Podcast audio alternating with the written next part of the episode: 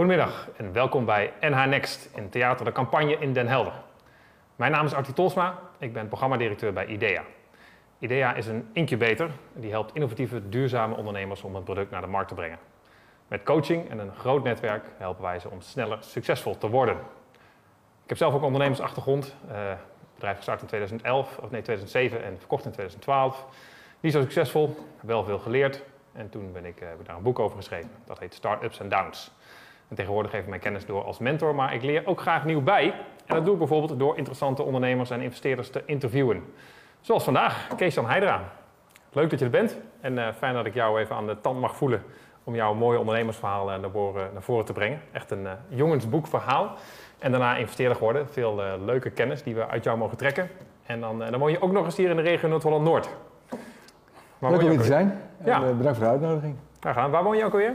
Ik woon in Kastikum. Kastikum. Nou, hij zegt zelfs Bakkum, maar het is onderdeel van Kastikum. Oh ja. Dus een beetje het kustdorpje van, uh, van Kastikum. Ja, en uh, Den Helder was je al een tijdje niet geweest, maar 30 jaar geleden wel, vertelde je net. Zo is het. Ik ben uh, reserveofficier bij de marine. Mm -hmm. Ik heb zes weken hier op Kim gezeten. Vijf weken theoretische opleiding, één week op Texel met de mariniers. En dan kwamen er weer mooie herinneringen naar boven? Ja, dat was wel, uh, dat was wel confronterend uh, toen die week. Ja. met name die week met de mariniers, die was uh, zeer confronterend. Ja, ja, Fysiek inspannend en bijzondere dingen gedaan die ik de rest van mijn leven niet meer gedaan heb. Nee, dat kan ik me voorstellen. Um, wij zullen jou zeker ook vragen hoe het is nu om investeerder te zijn, maar we beginnen bij je ondernemersavontuur, want dit is nogal een avontuur geweest. Streetwise, 2002 begonnen. waar begonnen jullie toen mee? Welk product, welke dienst? Ja, face-to-face -face fundraising noemen we dat, nu wordt het internationaal genoemd. Uh, direct dialogue fundraising, dat is een andere Nog een term, term, die gebruikt werd. En dat betekent? Voor... Ja, het komt eigenlijk neer op met persoonlijk contact donateurs werven voor goede doelen. Ja. Goede doelen die werden geconfronteerd met een, een heel sterk dalend rendement op hun fondswervinspanningen. Ze waren gewend, kan, de ouderen onder ons kunnen zich dat wel herinneren, om heel veel accept-giro's te sturen. Dus een brief, Ah, ja, de accept-giro erin. En dat was een... uh, En dan hopen dat er iets terugkomt. Klopt, dat was een heel effectief middel. Hè. Toen dat geïntroduceerd werd in de jaren 80, toen uh, had je een respons van 12% Als je dus een uh, miljoen mailings uitstuurde, had je 120.000 reacties. En dat is in de loop der jaren sterk teruggelopen. Ja. Dus de kosten per opgehaalde euro stegen erg. En ja, wij ontwikkelden een alternatief. Ja, en dat zijn dus, ja, sommige mensen zijn daar wat minder blij. Die zeggen dan, je wordt Ja. aangesproken door mensen die willen iets van me. Het is vreselijk natuurlijk. Mijn vrouw zegt ook altijd, ga jij maar, als ze bij ons het eh, tuinpad oplopen. Oh, ja. Maar ja, het is enorm effectief en het Ja. is een enorme kostenbesparing voor goede doelen. Dus het werkt wel. Als je kijkt wat het per jaar eh, extra opleverde voor hetzelfde budget, dan, dan was dat zo indrukwekkend dat je eigenlijk het ongemak voor lief neemt. En mensen die het uitlegt, die zeggen ook ja, als je het zo uitlegt, ik liever dat kleine ongemak dat iemand aanbelt aan mijn deur en dat ik even mijn pannenlaag moet draaien, dan dat die goede doelen zouden kiezen voor methodes die nog veel duurder zijn. Zoals bijvoorbeeld het sturen van brieven met accept-giro's. Helder. En in 2002 had je dat bedacht? Of hoe, hoe begon die start? Was je... Ja, om heel eerlijk te zijn, eh, ben ik niet degene die het bedacht heeft. Ja? Het is eh, in Europa geïntroduceerd door Greenpeace in Oostenrijk. Ja. En eh, Greenpeace is de grote trekker geweest van deze methode over de hele wereld. We ja. Maar je zag dat op een gegeven moment en ja. toen dacht je, hé, hey, daar is die kans in, Klopt. ik ga daar een Ja. bedrijf mee Dat is in Nederland, het was op dat moment één serieuze concurrent en die was begonnen bij Greenpeace. Die had het ja. onder zijn arm mee naar buiten genomen, want het is heel arbeidsintensief. Ja. En die kon het echt niet schalen, zoals wij dat noemen. Ja. Dus die kon het niet groot maken. Eh, en die zei nee tegen klanten, eh, bijvoorbeeld gezondheidsfondsen, hè, KWF Kankerbestrijding, de Hartstichting. Zei die nee, kan het niet voor jullie. Ja, ja. Eh, en ja, ik ben eigenlijk gevraagd door een oude klant waar ik in een eerder stadium eh, tijdschriften voor maakte. Ik ben ook directeur geweest van een eh, tijds, tijdschriftenuitgeverij, Contract Publishing. En eh, ik maakte toen bijvoorbeeld alle media van de Nierstichting en het Wereld oh, Natuurfonds. dus je kent dat wereldje al wel. Ik kende de wereld. Dat helpt. Ik werd eigenlijk gevraagd door een klant Oh ja, op het terrasje tijdens de DM-dagen in Maastricht. oké. Straks om Nou, twee uur. Hij zei, is dat niks voor jou? Dus het is goed dat de terrasjes weer open gaan, want daar gebeuren mooie Daar dingen. gebeuren mooie dingen. Ja, ja, ja. ja. Op de terugweg uit Maastricht dacht ik, ja, ja, ja, ik kan het proberen. Ja. En toen begon je gewoon, eh, hoe, hoe begon je dan? Ja, gewoon een klein testje in Amsterdam met een jongen van 19. Oh ja. Eh, die heb ik overigens de helft van de aandelen cadeau gegeven. Omdat ik, eh, het was eigenlijk een beetje een verkapte outplacement traject voor deze jongen. Ja, oké. Hij was systeembeheerder bij een uitgeverijbedrijf wat we hadden. En het was eh, 2001, dus de vliegtuigen waren de Twin Towers ingevlogen en de uitgeverijsector lag een beetje op zijn gat. Ja. Eh, ook weer zo'n crisismoment overigens. En eh, ik dacht, weet je, ik ga dat met deze jongen doen. En als het een succes is, dan heeft hij een bedrijfje.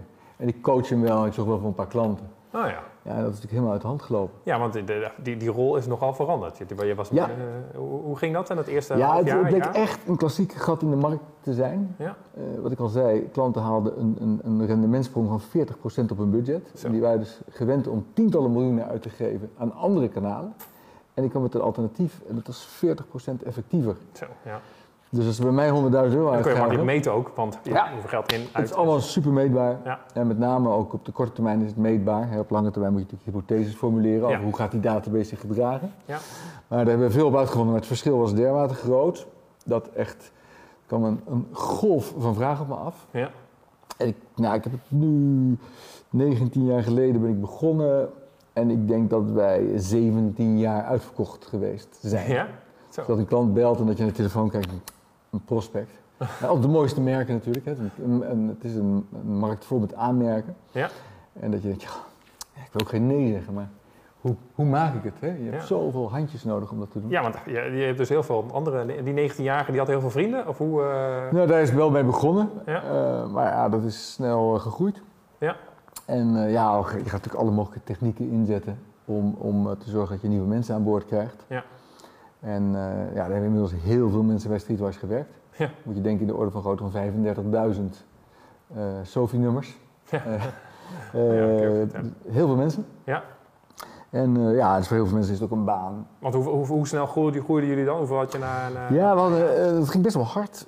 We hadden na vijf jaar hadden we 17 kantoren in Nederland en 500 mensen aan, aan de slag. Zo. En na negen jaar hadden we 1000 mensen. En waren die slag. 500 dan allemaal eh, jongens van meisjes van 19 die een dagje in de week werkten? Of waren dat... Nee, je moet zo zien, ongeveer 10% zijn eh, wat we dan noemen vaste medewerkers, Ja. fulltime medewerkers. Of semi-fulltime mensen die op een kantoor werken of die het aansturen. Ja. En dan ongeveer 90% dat zijn eh, ja, oproepkrachten of mensen die dat dus een aantal shifts per week doen. Ja. Dus toen we de 500 hadden, zullen we denk ik ongeveer 50 vaste medewerkers gehad hebben. En, Ja. en na negen jaar hadden we dus 1000 mensen in dienst, verspreid over eh 30 kantoren in, eh, in Europa. Zo. Drie landen, met nog een start-up in Zweden. En eh, toen hadden we iets meer dan 100 mensen in vaste dienst. Zo, ja. En ongeveer 900 oproepkrachten Ja, verspreid over die, die landen.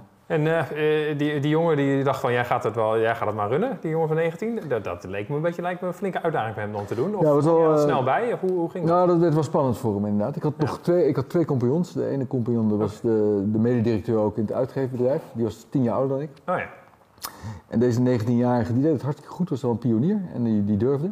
oh tof. Alleen na drie jaar, ja, toen, eh, toen lag hij er iedere nacht wakker van. Toen kreeg hij echt heel veel stress. Hij Ja. moest eh, ongeveer elf managers aansturen die allemaal hoger geschoold Elf waren dan hij. Managers, ja, zelfs aansturen. Ja. Eh, allemaal hoger geschoold, allemaal meer ervaring. Ja. En eh, op een dag zei hij tegen mij, eh, na een jaar of drie, vier, van ja, dit gaat niet goed, want eh, het, het, gaat, het, het vreet aan me en, Ja. en ik, ik trek dit niet. Ja. Dus heb ik hem uitgekocht. Oké, nou ja.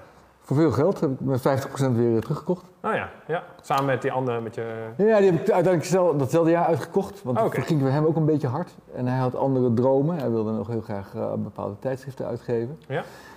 Dus ik heb ze uiteindelijk allebei in één jaar uitgekocht. Oké. Mezelf aardig opgeknoopt met een hoop eh, hoge Ja, leningen. Dat moet dan wel inderdaad, ja. Ja, want het had wel wat waarde inmiddels. Want eh, Ja, het, ja. het was, was een flink bedrijf met, met aardig wat eh, omzet en winst. Precies. Maar ik heb ze allebei uitgekocht. En, eh, Maar dat is wel, en had je toen zoiets van, ik ik geloof hier zo in, ik ga daarvoor voor, ik zie Ja. het? Want dat is, je, is ook een eh, bepaald Ja. risico. Je kan ook juist eh, denken van, nou, dit is zo mooi, laten we dat meer consolideren. Of misschien moeten we met z'n allen verkopen. Als, als die twee, als we twee kampioens ermee willen Ja. stoppen, moet ik dan wel eh, doorgaan? maar het sloot wel aan op mijn jongensdromen. Ik vond, het, ik vond het gewoon leuk om te ondernemen. Ja. Ik wilde dat al lang. En ik had nu iets beet. Ik heb wel meerdere verschillende bedrijven opgezet. Ik heb ook wel met ondernemers gewerkt in andermans bedrijf. Ja. En dit was het meest succesvolle wat ik ooit in handen had gehad. Zoveel autonoom groeivermogen. Ja, dat was gewoon het snelst groeiende bedrijf van Nederland. Je hebt natuurlijk van die uh, gazelle-competities. Ja. Je hebt ook wel eens gevraagd, wil je meedoen? gazelle. Ik heb altijd besloten om dat niet te doen. Omdat je dan zo zichtbaar wordt. En omdat dat juist ook in die goede doelensector Ja, misschien ja. een beetje ongemakkelijk is. Men is niet zo dol op het ondernemerschap of het feit dat er enorm zakelijk succes is. Ja. Dus altijd een beetje onder de radar gebleven, bewust. ja, snap ik. Maar ondertussen was het natuurlijk snel, ja, je kent de, sec- de, de scene goed van de start-ups. Ja. Er zijn niet zoveel mensen eh, die, die een bedrijf van de grond trekken wat, eh, waar binnen negen jaar duizend mensen werken. Nee, precies. Want kan je eh, qua omzet, wat deden jullie? orde Nou, dat is een goede 10 miljoen. Ja. Ja, nou, dat is inderdaad... Het is allemaal toegevoegde waarde. Je hebt natuurlijk heel weinig inkoop, dus het is eigenlijk allemaal echt toegevoegde waarde. Ja. Dus vergeleken Ja, met, eh, met een handelsbedrijf is 10 miljoen niet zoveel, maar bij zo'n echte dienstverleningsbedrijf is, is het een aardige omzet. Ja. Ja, zeker. Tof. En toen had je het uiteindelijk had je het zel- het zelf in handen, maar dan, dan, dan weet je weer manager. Maar je had ervaring dus ook als directeur. En dat Ja. kon je mooi meenemen ook wel, doordat je wist, eh, kon je het zelf. Want je hebt het bedrijf dus van, eigenlijk van, van, van niks naar die eh 10 miljoen en naar die duizend werknemers gebracht. En dat zie je ook niet vaak in één persoon. Nee, Vaak opeens was ik CEO van goed is in een, een bepaalde fases en dan... eh, opeens was ik CEO van een multinational met eh, drie landendirecteuren. ja, En precies. eh, ja, ik denk dat het goed gegaan is, omdat ik al eerder, ik had op vrij jonge leeftijd, gaf ik leiding aan bedrijven al. Ja. Dus ik had een aantal dingen meegemaakt al. eh, Van eh, ja, ontwikkelingsfase van onderneming, aansturen van teams. ja, eh, ja. dus dat, dat kwam wel van pas. En, En- en had je, kon je dat ook goed zelf in je eentje managen? Was jij de, de enige directeur of had jij een uh, manager? Ja, ik heb het een aantal jaar, ja, ik heb het een paar jaar alleen gedaan. Maar er was nog een andere 19-jarige. Die in, toen, toen hij een jaar of drie, vier, vijf in dienst was, had ik hem wel in de gaten. Hey, dat is wel een hele slimme jongen. Ja. En dat is mijn compagnon geworden. Dat is ook vandaag nog mijn Ah, gelijkwaardige compagnon. Oké. Ingegroeid een aantal jaren. Oh, ja. Eh, en inmiddels heeft hij ook 50% van de aandelen van alle dingen die we samen doen. Ja. En we doen alle dingen samen op zakelijk gebied. Ja. Eh, dus dat was een hele bijzondere, geta- getalenteerde man, kan ik zeggen inmiddels. Ja, inmiddels. Toen zij jongen. ja, en, eh, maar ook bijvoorbeeld, die heeft ook de start-up in Spanje gedaan, helemaal alleen. Oh, ja. En is ook directeur operatie in Duitsland geweest Ja, en dat soort dingen. Ja, want hoe gaat dat? Kijk, dat je hier in Nederland, zeg maar, je, je hebt wat, nog, wel 19-jarige jongens. Ja. In het begin zitten ze allemaal in. Waar woonde je toen?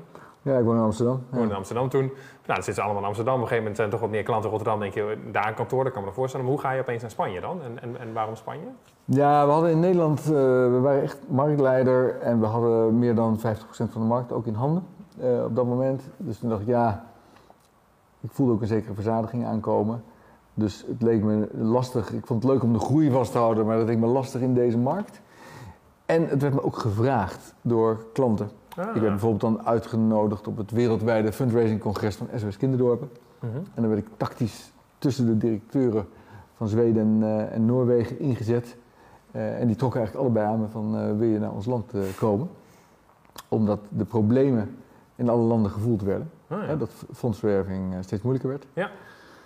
Dus eh, ja, dat was ook een zekere market pool. En het was niet, niet heel ingewikkeld ook om een operatie in een nieuw land op te zetten. Nee, en, en waarom denk je dan ook nu terugkijkend, nu je eh, ook zelf start-ups adviseert om een, die stap te maken? ehm, waarom konden ze dat niet zelf? Ik bedoel, uiteindelijk was er ook iemand die dat bij Greenpeace in Zwitserland beda- bedacht Ja. had. Uh, jij hebt het ook wel bedacht. Eh, had, je niet zoiets van waarom Ja, moet je het zelf doen? Het, het, het is kennelijk toch. Het klinkt niet zo ingewikkeld. Ik vind het zelf eigenlijk ook niet zo ingewikkeld klinken. Maar het is een dienstverleningsconcept. En bij dienstverleningsconcepten geldt dat alles moet kloppen. Ja, ja. Eh, Je kan dan 100 knopjes draaien en dan moeten er ongeveer 90 goed staan. Ja, 100, 100 is helemaal subliem. Maar als er minder dan 90 zijn, dan gaat het piepen, kraken, wringen. En dan werkt het niet. Ja. Ja, wij hadden kennelijk de goede formule uitontwikkeld. Waardoor we het konden. Ja. Opdrachtgevers die vonden het niet prettig om het in-house te doen. Omdat je dus heel veel mensen aan moet nemen. Ja, en dat is ja, natuurlijk ja. heel ontwrichtend op je, op je, op je jaarverslag, om het maar zo te, te Ja. noemen. Dat helpt ook. Dus eh, nee, ze vonden het fijn als iemand met ervaring dat kan doen. Ja, nee, dat en, ik eh, en wij vonden het wel een leuk avontuur. Ja, ook. ja, ja. Maar en dan, want je hebt ook, je, je hebt natuurlijk alle, je hebt alle draaiboeken, je, hebt al, je had in vijf jaar zeg maar in Nederland had je zoveel geleerd dat je dat goed kan doen. Zijn er nou bepaalde dingen dat je denkt van, dat je, dat je merkt dat dat goed werkte in, in, in, het, in zo'n dienst of in die, in die markt? Is dat er nou, je Ja, dacht van je moet altijd heel vriendelijk zijn, maar misschien moet je juist heel direct zijn? Of moet je juist, eh, wat zijn er bepaalde dingen die, jij, eh, die je- jullie geleerd hebben als de best practices daarin? ja, dat soort dingen, die, dat, dit soort voorbeelden zijn op zich wel waar. Het is, ja, je, je, je probeert zo'n zo'n zo'n proces te doorgronden en te kijken, ja, wat, eigenlijk is het, ben je op zoek naar KPI's. Dat is, hè, dat is een beetje het modewoord, KPI's, Key Performance Indicators.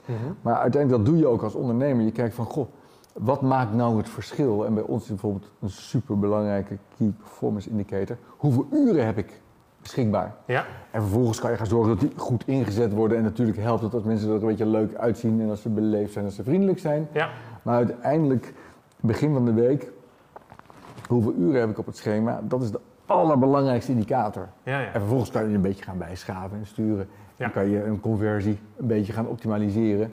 Maar als ik morgen een operatie zou moeten beoordelen, zou ik kijken hoeveel uren staan er op de planning. En al die andere dingen, daar komt allemaal nog wel. Dan kun je altijd nog later beter doen. En een uur heb je het ook over de mankracht die je Ja, gewoon capaciteit. Gewoon capaciteit. productiecapaciteit. Ja, ja, ja. Zoals we bij Heineken kijken naar hoeveel hectoliter kan ik maken. Ja, ja, ja. wij naar hoeveel uren kan ik op de planken krijgen, Ja, om het populair ja. te zeggen. Echt gewoon eh, als je belt of er dan direct morgen tien zijn of niet. Ja, dat. Ging het ook zo snel dat een klant belde en zei ik wil volgende week wil ik eh 20 mensen hebben lopen? Of, eh, Ja, meestal, ma meestal maken we afspraken op output. Dus, dus hoeveel donateurs gaan voor je werven. ja. Duizend of tienduizend of twintigduizend. Ja. En dan wisten wij wel hoeveel uurtjes we er ongeveer voor nodig hadden. Ja, ja, ja. Ja. Eh, en eh, ja, was het een beetje, meestal was het een beetje aangenomen werk inderdaad. En je denkt, nou ja, voor dat doel, oké, dan moeten we lukken 18.000 uur. Moet ik Ja, er wel 10.000 ja, ja, ja. kunnen maken. Dat zijn ook een flink aantal uren inderdaad. Ja, Ja. dat gaat op de... Nee, dat, dat, loopt snel, dat ging al snel naar honderdduizenden uren. Ja. En eh, ja, het is enorm arbeidsintensief. Ja, ja. Ja. Ja, ja, inderdaad. Ja. Nou goed, dan heb je ook wel duizend mensen nodig inderdaad op heel Europa. Want, Ja. en, en dan ga je iets- zoiets in Spanje doen. Ik kan me voorstellen dat de Spaanse cultuur ook al wat, best wat anders is. Of viel dat mee? Of viel dat je Ja, die is natuurlijk anders en dat, dat ga je dan leren. Ja, wij gingen in 2009. Dat was wel een moment dat Spanje heel erg open stond voor West-Europese invloeden. Ja? Dat was een beetje net het kantelpunt eigenlijk van dat Zuid-Europa een beetje dat een soort bewustzijn was van goh, we haken aan op de Europese Unie. Dat geeft bepaalde kansen. Mhm. Alleen we moeten ook een beetje mee. Ja. Eh, ja, vlak daarna werden we natuurlijk ingehaald door die financiële crisis. Ja. En de daaropvolgende economische crisis, die nu in Spanje natuurlijk ook ongelooflijk bar was. Ja. Maar toen wij binnenkwamen, toen merkte ik dat ze echt open stonden voor, voor West, Noord-Europese invloeden. ja, ja, ja. En, en, en dat, ze, dat ze eigenlijk een beetje aan mijn lippen hingen om te horen hoe wij het deden. Ja, ja, om daarvan te En dan leren. zei ik bijvoorbeeld ook van, eh, ja, ik vlieg één keer per maand naar Spanje. Dus eh, ik kan niet eerst drie keer met je lunchen en dan eh, eh, pas over, over zes afspraken tot een, tot een contract komen. Ja, ik weet dat het een beetje direct is. Ik weet dat jullie een andere cultuur hebben. Ja. Maar ik wil graag eigenlijk meteen aan het eind van het eerste gesprek een beetje gevoel hebben of jullie door willen. oh ja. En dan moesten ze eigenlijk wel lachen, want dat was heel ongebruikelijk. En. Maar ja, een beetje... Maar bracht je dus- dat ook echt zo, zoals je dat nu zegt, Ja. van bijna verontschuldigend of Ja, ja. uitleggend van ja, zo is het helemaal gewoon en dan... eh, ja. Ja, ja, eigenlijk gewoon eh, vrij, eh, ja, vrij direct. nou, maar dat is ook een mooie manier. En eh, dat vonden ze dan toch wel grappig. En Ja. het was- ook wel een beetje een internationale omgeving natuurlijk. Ja. En ze waren wel gewend ook om met zusterorganisaties Ja, ja, ja, die in grote Nederland en Duitsland doelen contact te hebben. Ja, ja, ja. Dus, ehm, dus ze waren niet Spaans, Spaans, Spaans. Ja, ja, ja. Maar toch, ja, je moet wel ervaren. Bijvoorbeeld, we, hadden, we werkten voor SOS Kinderdorpen dan ook in Spanje. En dat heet daar Aldeas Infantiles. En dan maakten we een, een conceptpresentatie op straat. En zeiden we, er zijn zes kinderdorpen in ons land. En dan zei die directeur daar in eh, Barcelona... Die zes kinderdorpen, die staan niet in ons land. Die staan in Spanje. Aha. En dan, dan, dan merk je natuurlijk dat, eh, dat eh, ja, eh, de, de Basken en de, hè, de, Ja, de deellanden, die hebben een heel eigen cultuur, eigen Ja, trots. En dan mag je vooral niet eh, op één hoop gooien. Nou, doe je één keer fout. En dan- ja. Als je geluk hebt, vergeven ze het je. Ja, En, ja, eh, ja, als je pech hebt, moet je een andere klant zoeken. Dat kan ook. ja. Is dat ook wel eens gebeurd? Dat je Zeker, zeker. We hebben eh, ook eh, klanten verspeeld. Ja, dat, ook dat gebeurt, ja. Dat je, dat je zoiets zei of dat je zoiets... eh, Nou, niet dat ik me echt kan herinneren inderdaad, dat ik het nou zo verpest had met, een, eh, met één opmerking. Meestal ging het echt verrassend goed. In Duitsland Ja. ook, dat ik dan ook in de introductie zei van ja, oh sorry, dat, dat doe, dat glipt er bij mij vrij snel uit. Ja. Ik weet dat jullie het anders doen, maar in Nederland zijn we vrij snel gewend om elkaar bij de voortaam aan te spreken. Oh ja, ja, ja. Of, ja, eh, ja, En dan, ook, ook daar was er best een grote tolerantie voor, voor dat soort Zolang je hem eigenheden. uitlegt en een beetje eh, Ja. excuseert. Ja, ja, ja, mooi. En dat ging heel goed. Allemaal mooie, mooie zaken bereikt inderdaad. Je zei net, hè, duizend werknemers, eh, eh, 10 miljoen omzet, eh, heel Europa, tof. Ehm, en toen kwam inderdaad eh, de financiële crisis en de economische crisis. Hoe, eh, wat voor effect had dat? Of wat, hoe, hoe liep het in die periode? Ja, dat, dat sloeg in als een bom. Ik zei, we gingen in 2009 gingen we richting eh, Spanje. Ja? Duitsland staat al een paar jaar langer. Ehm, snelle groei. En opeens, inderdaad, in 2010, 2011 begon de kwaliteit van onze dienstverlening te zakken. Met name Hmm. in Spanje was het zo dat die werkloosheid liep op. Ja? Mensen bleven wel ja zeggen als je, als je ze een, een vraag stelde. Ah, Alleen, eh, ja, ze kwamen thuis, kregen ze ruzie met hun vrouw. Want eh, ja, ze hadden geen baan en ze hadden zich gecommitteerd om een goed doel te steunen. Ja. Dus aantal opzeggingen steeg hard. Ja. En daarmee de waarde eigenlijk van het product, onze business case, ja, ja. ging onderuit. Ja. Je kan eh, bijvoorbeeld je kan de kwaliteit van een product, van ons product, kan je dan afmeten bijvoorbeeld aan de loyaliteit. Hoe lang iemand blijft geven. Of eventueel de lifetime value. Hè, hoeveel geld geeft hij over de levensduur van de relatie. Ja, En ehm, dat soort cijfers die, die liepen hard terug. ja, Waardoor eh, ja, eigenlijk de grond onder de business case weggeslagen werd. ja, ja. En ja, toen kwamen er grote problemen. We mo- moesten echt, eh, in Spanje moesten we tijdens evaluaties vaststellen dat er eigenlijk geen basis meer was om onze dienst zoals we hem hadden ontwikkeld te blijven verkopen. Ja, ja. Het kon niet meer uit. Ja. Dus dat was pijnlijk. Toen moesten we echt hard ingrijpen. Mensen ontslaan, zelfs faillissement eh, meegemaakt. Van het hele bedrijf of van... Eh, ja, van zowel het Spaanse als het Duitse bedrijf. Eh, met een tussenpoos van een half jaar. Ja, dus wel beide keren, ehm, moet je het zeggen, goed gecontroleerd en georganiseerd. Ja. Maar ja, op een gegeven moment, als de inkomsten te hard dalen, dan, dan is het Dan moet je. Maar, maar wanneer heb je dat door? Want die, die crisis, ja, die gaan natuurlijk een beetje zo. En dan zie je dat soort cijfers. Natuurlijk deze tijd ook. Hè? Ik bedoel, we hopen nu dat corona straks een beetje voorbij is. En dat eh na de zomer allemaal goed Ja. gaat. Maar ja, je weet ook niet Ja. wat er, of er nog een tweede dip Ja. komt. Hoe de economische crisis precies eh, gaat, eruit gaat zien. Of eh, de economische tij in ieder geval. Hoe verwacht je, hoe, hoe, hoe weet je dat dan? Wanneer heb je... Je probeert vooruit te kijken. Ja, precies. En het is wel een beetje zoals ik mijn rol als ondernemer invul, van zo min mogelijk bezig met deze week en zoveel mogelijk met ja, volgend jaar, zo mogelijk, volgend kwartaal, Ja. eventueel volgende maand. Ja. Dat, dat is wat ik altijd probeer om Ja. te doen. Ja, en ook in dit geval, ik zag het in ieder geval wel aankomen en niet dat je op een dag zegt, hey, we kunnen het salaris niet meer betalen. Ja. Maar dat je ziet, hé, hey, dat wordt lastig om volgend kwartaal het salaris te betalen. Ja. En dat je dan terug moet redeneren. Ja, en dan met sociale wetgeving, dat is natuurlijk in Europa en heel veel landen, is natuurlijk, eh, ja, is, is, is de bescherming van medewerkers is, is vrij goed georganiseerd. Ja. Ja. Eh, waardoor het lastig terugschakelen is. Ja, ja, ja. eh, Dus is zonder heel veel extra cash of- te verbranden. Ja. Ja. Heel actueel natuurlijk trouwens, ook in deze crisis ook. Dus ook ik kijk natuurlijk ook met een, met een bepaalde blik naar hè, hoe, hoe er nu eh, over de NOW gesproken wordt Ja. van de ontslagboete. En ook hoe het geframed wordt overigens door diverse politieke partijen. Ja, ja. Hè, dat was natuurlijk een boete van 50% op de loonsom, hè, als je iemand ontsloeg. Ja. En die is nu verlaagd naar nul, maar je hebt eigenlijk nog steeds, het was eigenlijk eerst 150 en toen 100%. Alleen de links en rechts politici proberen dat te framen en daar woorden op te plakken ja, ja. als ontslagboete. En eh, nou, ik dwaal wat af, dat realiseer ik. Maar ook, Nou, het is wel, het is wel wat je als ondernemer natuurlijk altijd bezighoudt. Van, als je iemand in de Kamer hoort zeggen van, ja, eh, het is toch te gek dat we subsidie geven aan een onderneming die mensen ontslaat. Ja, dan denk je natuurlijk wel als ondernemer, als je het mee hebt gemaakt, als je s'nachts wakker hebt gelegen, dat je weet ik moet 300.000 euro salaris betalen en ik heb maar 250. Dan is het natuurlijk super als de overheid jou helpt. Ja, Maar het, het is ook. eh, het, het klinkt wel heel makkelijk als iemand zegt: we gaan toch geen subsidie geven aan een bedrijf die mensen ontslaat. Want wat willen we? Hè? Willen we liever 800 banen behouden met een beetje subsidie? Of willen we 1000 banen behouden met de zekerheid van een faillissement over twee maanden? want dat ging er dus toen om. Dus jij zei ook Ja. van, ja, je moet dus inderdaad ook kijken. Dus niet over wat er volgende week gebeurt, maar volgend Ja. kwartaal, eigenlijk volgend jaar. Ja. Dus ook al En de harde realiteit, ja, dat, is, dat is natuurlijk eigen aan ondernemerschap, dat je altijd binnen de harde realiteit. Ja. eh, of taal, ja, iedereen moet binnen de realiteit leven. Alleen als een ondernemer heb je natuurlijk dat je naar je bankstand kijkt en naar je, je cashprognose. Ja. En dat je gewoon ziet, ja, ik moet nu een hele moeilijke beslissing nemen. Want er is geen optie om geen beslissing te nemen. Ja. Want eh, als ik de beslissing niet neem, dan wordt er voor mij besloten. Ja. ja. En dat is een heel pijnlijk moment als je daadwerkelijk de salarissen niet kan betalen. Want dan, dan, dan, dan explodeert het in je gezicht. Zo. Ja, ja, ja, ja. En dat was je voor? Ja, ja, ben ik twee keer voor geweest. Ja. Wat was nog wel een leuke anekdote is, in Spanje hielden we aan het faillissement uiteindelijk 100.000 euro cash over. Oh. Eh, omdat wij dat met onze normen eh, ingingen. En Ah. dus bereid waren om ook nog gewoon wat btw af te dragen. En er gewoon eigenlijk aan onze verplichtingen vo- voldoen. Ja. Spaanse adviseurs hadden echt "Huh, je zou echt de eerste ondernemer in Spanje zijn die failliet gaat, die nog btw heeft afgedragen in zijn Ah, laatste jaar. En in Duitsland was het tegenovergesteld. In Duitsland kostte het faillissement nog 100.000 euro. Oh.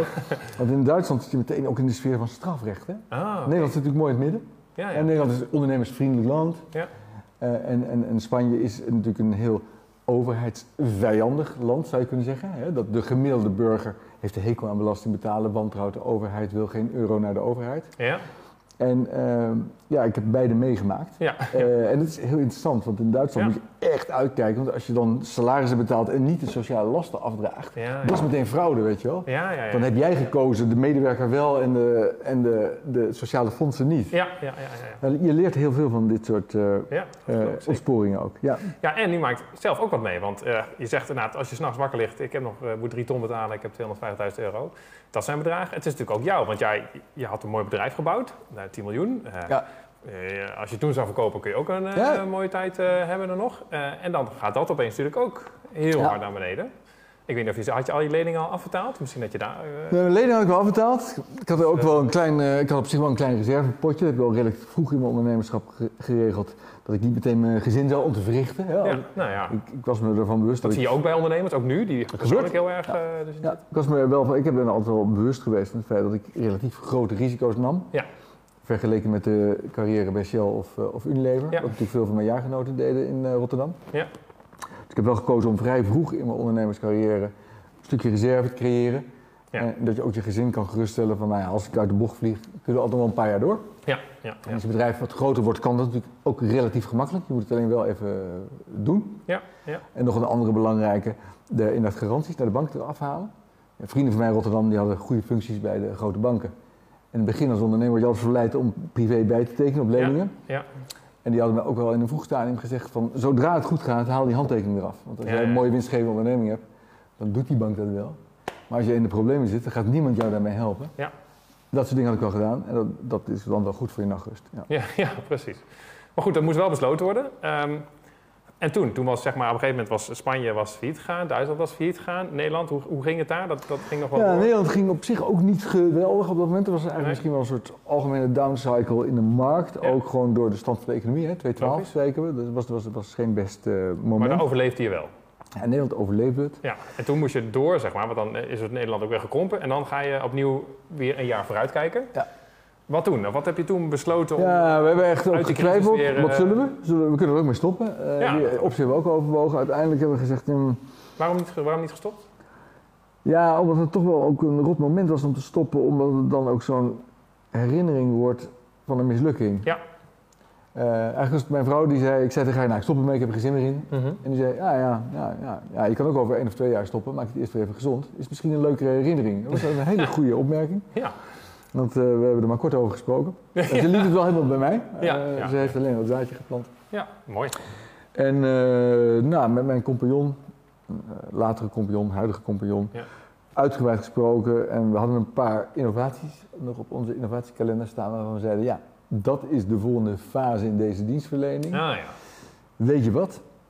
We gaan daar vol op inzetten. We hebben ook nieuwe bedrijfjes voor opgericht. Oh ja.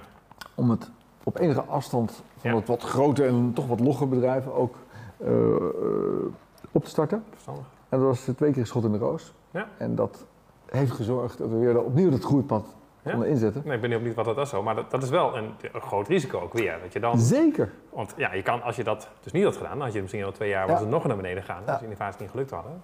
Ja. Dat is het dus het risico wat je toen... eh, Dat is, dat, is, het risico wat je neemt. Ja, het was, in financiële termen viel het op zich nog wel mee. In de zin, ja, je begint ook met een schone lei eigenlijk voor die activiteiten. Dus, Ja, eh, ja. ehm, Je had natuurlijk niet, ook niet heel veel investeringen gedaan misschien als bedrijf. Je had vooral mensen in dienst. Je moest wel Klopt. afscheid nemen van mensen. Ja, zeker. We Nederland hebben er in één eh, jaar zijn we teruggezakt van 1000 naar 400. Dus Zo, 60% weg. Ja.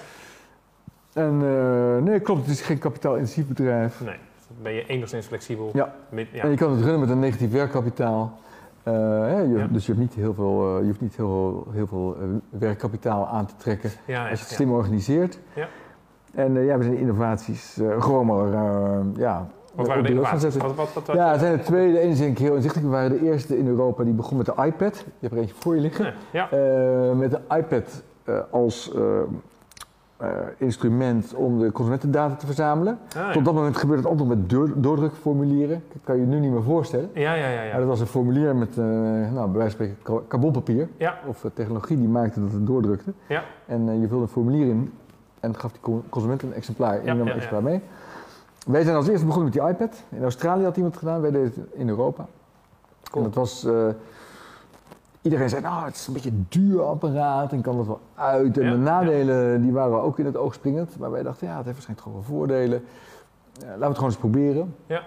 En het bleek echt een hit, omdat de kwaliteit eh, van de data die steeg enorm. En daarmee de kwaliteit van het product. Ja. En eh, we konden er ook weer vervolginnovaties aankoppelen, zoals bijvoorbeeld binnen een uur nabellen van consumenten. Oh ja, ja. Waardoor eigenlijk alle, heel veel kwaliteitsproblemen eh, ook eh, een beetje verdampten. Of Ja. sneeuw voor de zon eh, verdwenen. Ja. Dus dat was een hele fijne innovatie. En die is ook echt marktbepalend geweest. In de zin, binnen een jaar moesten alle concurrenten volgen. Ja. Markt eiste het ook, gewoon vanwege de voordelen. Ja, ja. Maar dat was ook een rendabele investering. En de andere, dat is iets minder technologisch. Dat was een bedrijf, dat hebben we genoemd Streetwise Event Promotions. En het motto was, consumenten worden een beetje moe dat ze steeds aangesproken worden. Jij eh, refereerde daar ook al aan aan het begin van dit gesprek. Ja. En toen hebben we gezegd, we gaan het omdraaien van push naar pull. Oftewel, we gaan evenementjes organiseren, waardoor mensen in wiens belangstellingsgebied eh, iets zit, automatisch op je afkomen. Ja. En eh, we hebben veel, ja, op festivals bijvoorbeeld, we zijn de grootste insmeerder met zonnebrandolie van Nederland. En dat doen we dan voor KWF in, in de strijd tegen Ah, huidkanker, preventie van huidkanker. Ja. En zo hebben we alle mogelijke kleine mini-events eh, ontwikkeld voor goede doelen, waarmee de doelgroep op ons komt, in plaats Ja. van dat wij op de doelgroep afstappen. Leuk. En ook dat maakt de kwaliteit van, van, het, eh, van de donateurs die je werft op die manier dat die hoger is. Ja, ja, leuk. Kan je ook, als je nu terugkijkt, werd je ook soort van gedwongen om die innovaties te ontwikkelen omdat je nieuwe dingen moest doen? Klopt wel, ja. Denk je dat je Ja. dus nu sneller naar die innovatie bent gestapt dan als het gewoon goed Zeker. was gegaan? Nee, dat was zeker druk. Ja, we, we- we voelden echt druk, we moeten iets veranderen. Want Ja. we zitten in een soort glijbaan Ja, en de succesbeleving is weg. Ja. En we hebben, ja, het is in Spanje mislukt, het is in Duitsland mislukt. In Nederland hebben we gedoe met klanten over kwaliteit en Ja. dat we doelen niet halen. We moeten wat, dat idee. Ja, ja. Nee, zo is het gegaan. En eh, ja, als het dan werkt, is het natuurlijk erg leuk. Ja. Ja, ja, ja, precies. Nee, dan, eh, dat is dan wel zo fijn natuurlijk inderdaad. Want dat ging ook goed. Tenminste, hoe, hoe ging... Daarna ben je de jaren daarna zo lang... Ja, we, we hebben een vrij steile groeicurve ingezet. Het lukte weer gewoon om dubbelcijferig te groeien. Oh ja. Zo. Dus eh, ja, we zijn toch ook weer, eh, ik denk dat het dieptepunt, zijn we naar de, ook rond de 4 miljoen gezakt. Oh Gaat een beetje Ja. gelijk, mensen en, en euro's. Ja. En eh, we zijn daarna ook weer door die 10, 10 miljoen gegaan. Ja. Dus eh, toch weer keer 2,5, hè, 150% groei. Gaaf. In een, eh, ja, wat zal het geweest zijn, eh, 4, 5 jaar of zo. Ja, ja, tof. En toen werd het 2018. Ja. En toen heb je uiteindelijk... toen dacht je van... Toen, toen had je het met je vrouw over misschien. En die zei van, nou, nu is het wel gelukt. Hoe ging dat? Klopt, ja, dat was wel het moment. Kon je toen wel verkopen? Dat was het moment dat ik tot de conclusie kwam, ja, nu wordt het ook een beetje sleets. Hmm. Het is vrij simpele dienstverlening, er zit relatief veel repetitie in. Ja. Ik word wat ouder, de, de medewerkers, de gemiddelde leeftijd van medewerkers, het zijn heel veel twintigers, Ja. dertigers, nou inmiddels was ik vijftiger. Ja. Dus ik voelde ook dat het een beetje van me afging, het, het bedrijf, Ja, ja, ja. omdat ik in ieder geval het risico liep dat het van me afging. Ja. Dus ik dacht, nou, dit is een mooi moment. Ja. Eh, En hoe, het- hoe ging dat dan? Je dacht van, nou, ik wil het wel verkopen. Eh, ja, dan, dan, bel, dan, dan bel je iemand of je, ja, zo gaat het. Ja, je kende ehm, wat mensen die... eh, Ja, ik ben dus een dagje gaan googlen en ik, kreeg door dat ik een corporate finance adviseur nodig had om Ah, hierbij ja. te helpen. Ja. Toen heb ik er eens eh, zeven geselecteerd en gebeld. Ik heb er eens vijf op kantoor uitgenodigd. En eh, toen had ik een shortlist van twee. Toen heb ik samen met mijn compagnon gekeken van, goh, wie zullen we, de, wie zullen we het gunnen? Ja, ja, ja. En eh, toen hebben we... En wat, zei die, eh, wat zeiden ze? Doen of... eh, Ja, iedereen, zei, het iedereen was wel optimistisch dat het goed verkoopbaar was. Het is wel een mooi maatje. Ja, de markt was natuurlijk extreem goed. is al jaren extreem goed. Ja. Hè, maar 18, 19, 20. Er is natuurlijk ongelooflijk veel kapitaal beschikbaar Ja. voor acquisities. Ja. En ehm, de rente is natuurlijk voor de meeste partijen nul of Ja. zelfs negatief. Ja. Dus iedereen zoekt alternatieven. Ja, en er staat de krant open. Private equity is, is, is een sector met ongelooflijk veel eh, beschikbare middelen. En eh, eh, er wordt, eh, nou ja, gevochten, eh, wil ik niet zeggen, maar er, wordt, er is veel belangstelling voor bedrijven die groei laten zien, winstgevend zijn, Ja. waar je wat continuïteit in management kan eh aannemelijk maken. ja, dus je kon ook wel onderhandelen inderdaad met, eh, Ja, voor een leuk bedrag. ja we hebben gewoon eh, we hebben het goed kunnen verkopen. Ja, Mooi. Dus je hoeft niet meer te werken eh, misschien. eh, het hoeft niet. Nee, hoeft niet. eh, Maar je wil het wel. Ja, Dat is ook waarop je bezig bent. als mentor bij- IDEA, bij andere partijen ook. En eh, toen langzamerhand ook als, als investeerder. Inderdaad, je bent begonnen bij... je, je hebt in, in 2018 ook toen, toen na de verkoop, toen dacht je... ja, we zijn wel zelfs al een jaartje eerder begonnen. Ik denk dat we in 2017 begonnen zijn, gewoon Ah, om ja. dat te verkennen. Ja. En we is ook weer met... Ja, ook weer met dezelfde compagnon. Mark heet hij. Mark. Smakman. Ja. met, eh, Ja, we zijn echt een geolied team en Ja. we werken inmiddels eh, ja, misschien wel 18 jaar samen. Ja. En eh, ook samen besloten om het te verkennen. Want runt hij nog steeds het bedrijf? Heb je het ook samen verkocht? We hebben het samen verkocht. Samen verkocht, ja, precies. En nu samen investeren. Samen investeerder. Ja. En hij heeft nog in, in, na de verkoop nog, een- nog een rol gespeeld om het managementteam nog wat te begeleiden naar Oh ja. totale zelfstandigheid. Ja. En, en nu focussen we beide op de investeringsportefeuille. Mooi. Ehm, ik zie trouwens dat er een gast eh, binnen is gekomen. Eh, een, eh, een, een vraag van een gast in ieder geval. Ik kan hier op de, de tablet even zien wat er is. Die is wel mooi pas voor nu, voor nu. Wat is de, uit het ondernemerschap, wat is nou de grootste les die je geleerd hebt? Want je hebt natuurlijk best wel een tijd gedaan. Vaak heel veel lessen vast blijven hangen. Is daar één les die je uit kan noemen dat de grootste les is? Of voor jou een, een grote les? Of eentje die je niet Ja, de eerste die bij me opkomt is nooit opgeven, altijd doorgaan. Oké. En dat Ah, klinkt wel als een platitude misschien. ja, ja, ja. Maar het is wel wat je gebeurt, zeg maar. Dat eh, als je onderneemt en zeker als het een beetje groeit, als het een beetje hard gaat, dan je komt gewoon voor situaties te staan dat je denkt, ik weet eigenlijk geen oplossing meer. Ja. Want het, eh, per definitie wordt het elke keer groter en anders. Dus je komt op momenten dat je denkt, ja, hmm, nou, hier weet ik dus even geen oplossing. Ja, en dan is het toch het enige optie die je hebt, is niet opgeven.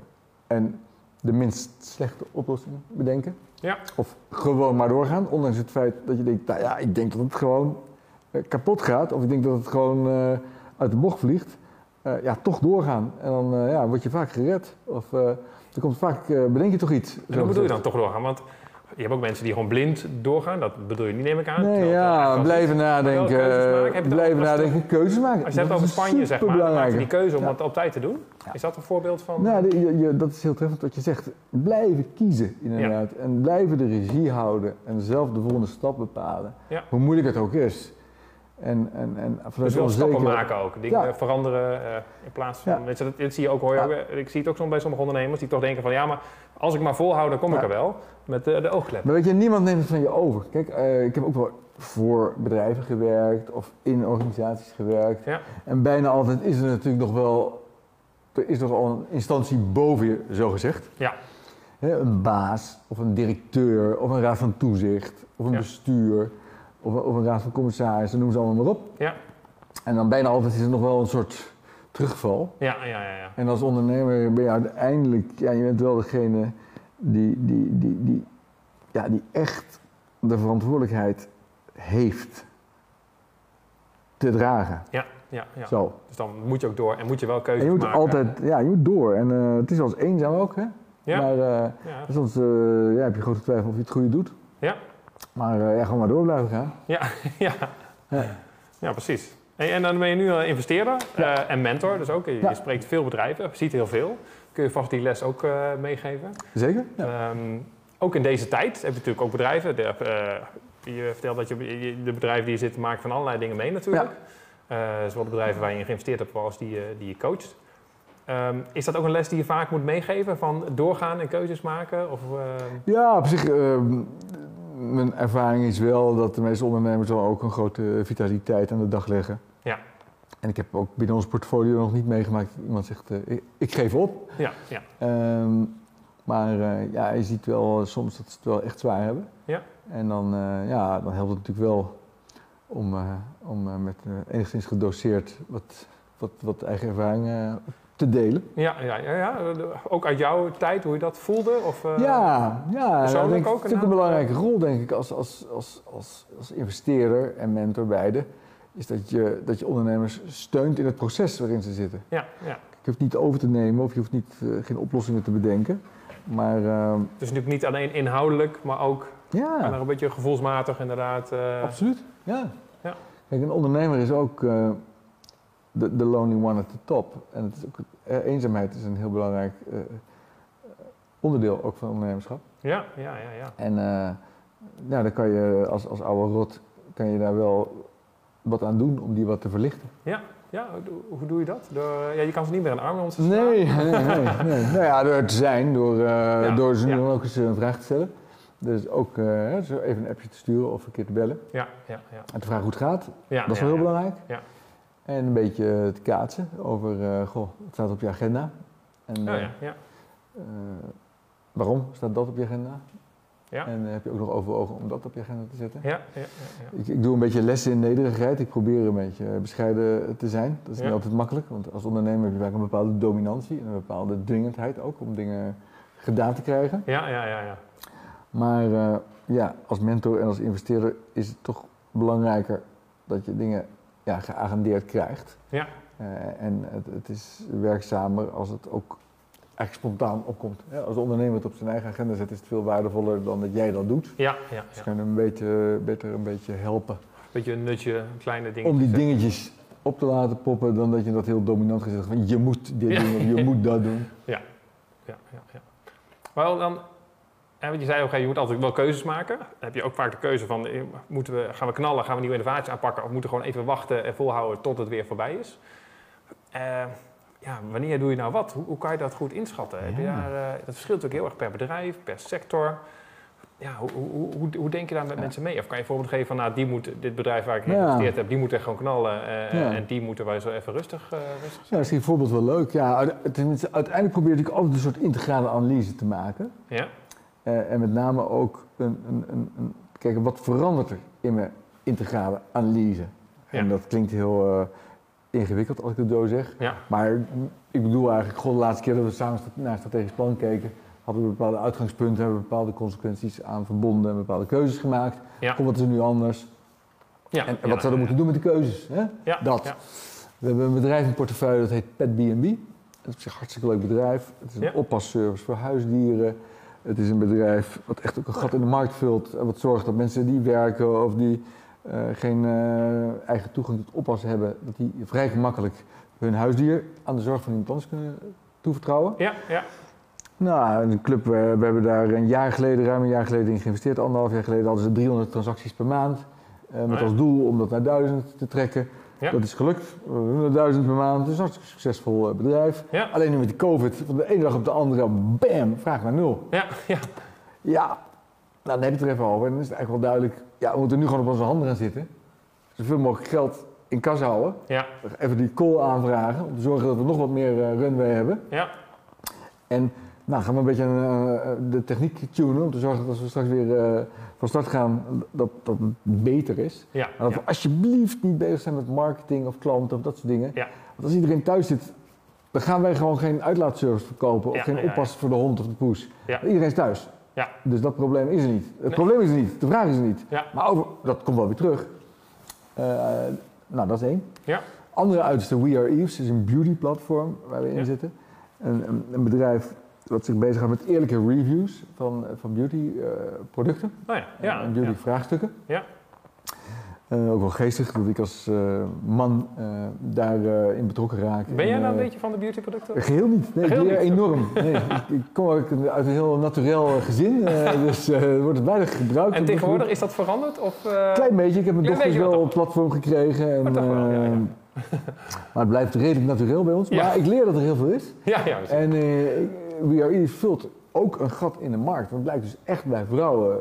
Het is een domein waar heel veel behoefte is Ja. aan eerlijke informatie. Hè? Ja. Dus een domein waar natuurlijk ongelooflijk veel marketinggeld gespendeerd wordt. Ja, ja, Dan ja. sla de glossies open, de Cosmo of de Jan of eh, de, de Marie Claire. En je ziet hoeveel geld er besteed wordt aan het jou overtuigen dat een bepaald product een bepaalde belofte gaat waarmaken op beautygebied. Schijnt vaak niet helemaal waar te zijn. Ja. En Eves verbindt al die vrouwen die dan peer-to-peer rechtstreeks dat uit kunnen wisselen, die informatie. Ja. Wat wel niet werkt, wat wel niet eh, lekker Ja, ruikt mooi. of er mooi uitziet. Ja.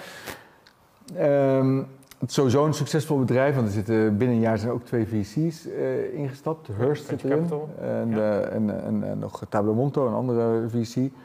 Venture Capital bedrijf, investeerder. En eh, bij hun merken we dat alle parfumerieën gingen dicht in Europa. Dus eh, fabrikanten die, die zetten al hun traditionele advertising stil. Maar met de online propositie van eerlijke reviews en koppelingen naar e-commerce, eh, daar was opeens heel veel extra belangstelling voor bij fabrikanten. Omdat ze ook zagen, ja, als dat traditionele kanaal dicht gaat, hè, een parfumerie of een winkeltje waar je dat spul koopt, eh, dan zal dat wel eens een, echt een versnelling kunnen geven op het e-commerce kanaal. Hè, dus de mensen die spulletjes kopen via internet, et cetera. Ja, ja, ja. Dus bij deze partij hebben we nu het gas vol openstaan. Ja, ja, ja, De customer acquisition kosten, zowel de kosten om een nieuwe abonnee binnen te halen, die zijn gehalveerd. Zo. Net een investeringsronde uh, gedaan, ook met steun van de overheid, uh, de koolregeling. En ja, daar gaat het gas nu maximaal in. Ja. En dan gaan we proberen in zes maanden te realiseren waar eigenlijk twaalf maanden voor stonden in het plan. Ja, ja. Nou, twee uitersten in het ja, portfolio. en daar zit je dan tussenin. Ja. We komen al bijna richting het einde van het gesprek, maar kunnen we zo nog drie kwartier doorpraten. Maar we hebben alweer bijna drie kwartier op zitten. Um, ik vind het heel leuk, ook dat je kijkt naar, uh, hè, ik neem nog mee dat dat, dat vooruitkijken, dat, dat, dat, dat kwartaal en zeker jaar vooruitkijken. Ik kan, me, kan me voorstellen, het is wel moeilijk natuurlijk in deze tijd. Je weet niet precies wat er gaat gebeuren, maar je, je kan er wel in, inschattingen maken inderdaad in die analyse. Mooie, mooie inzichten. Um, wat altijd mooi is om nog even te vragen wat jouw grootste ondernemersfout geweest is dan. Of misschien wel investeringsfout, mag ik ook zeggen. Want je vertelde dat je heel nederig kan zijn. Dan kan je vast ook nog wel een mooie fout misschien met ons delen.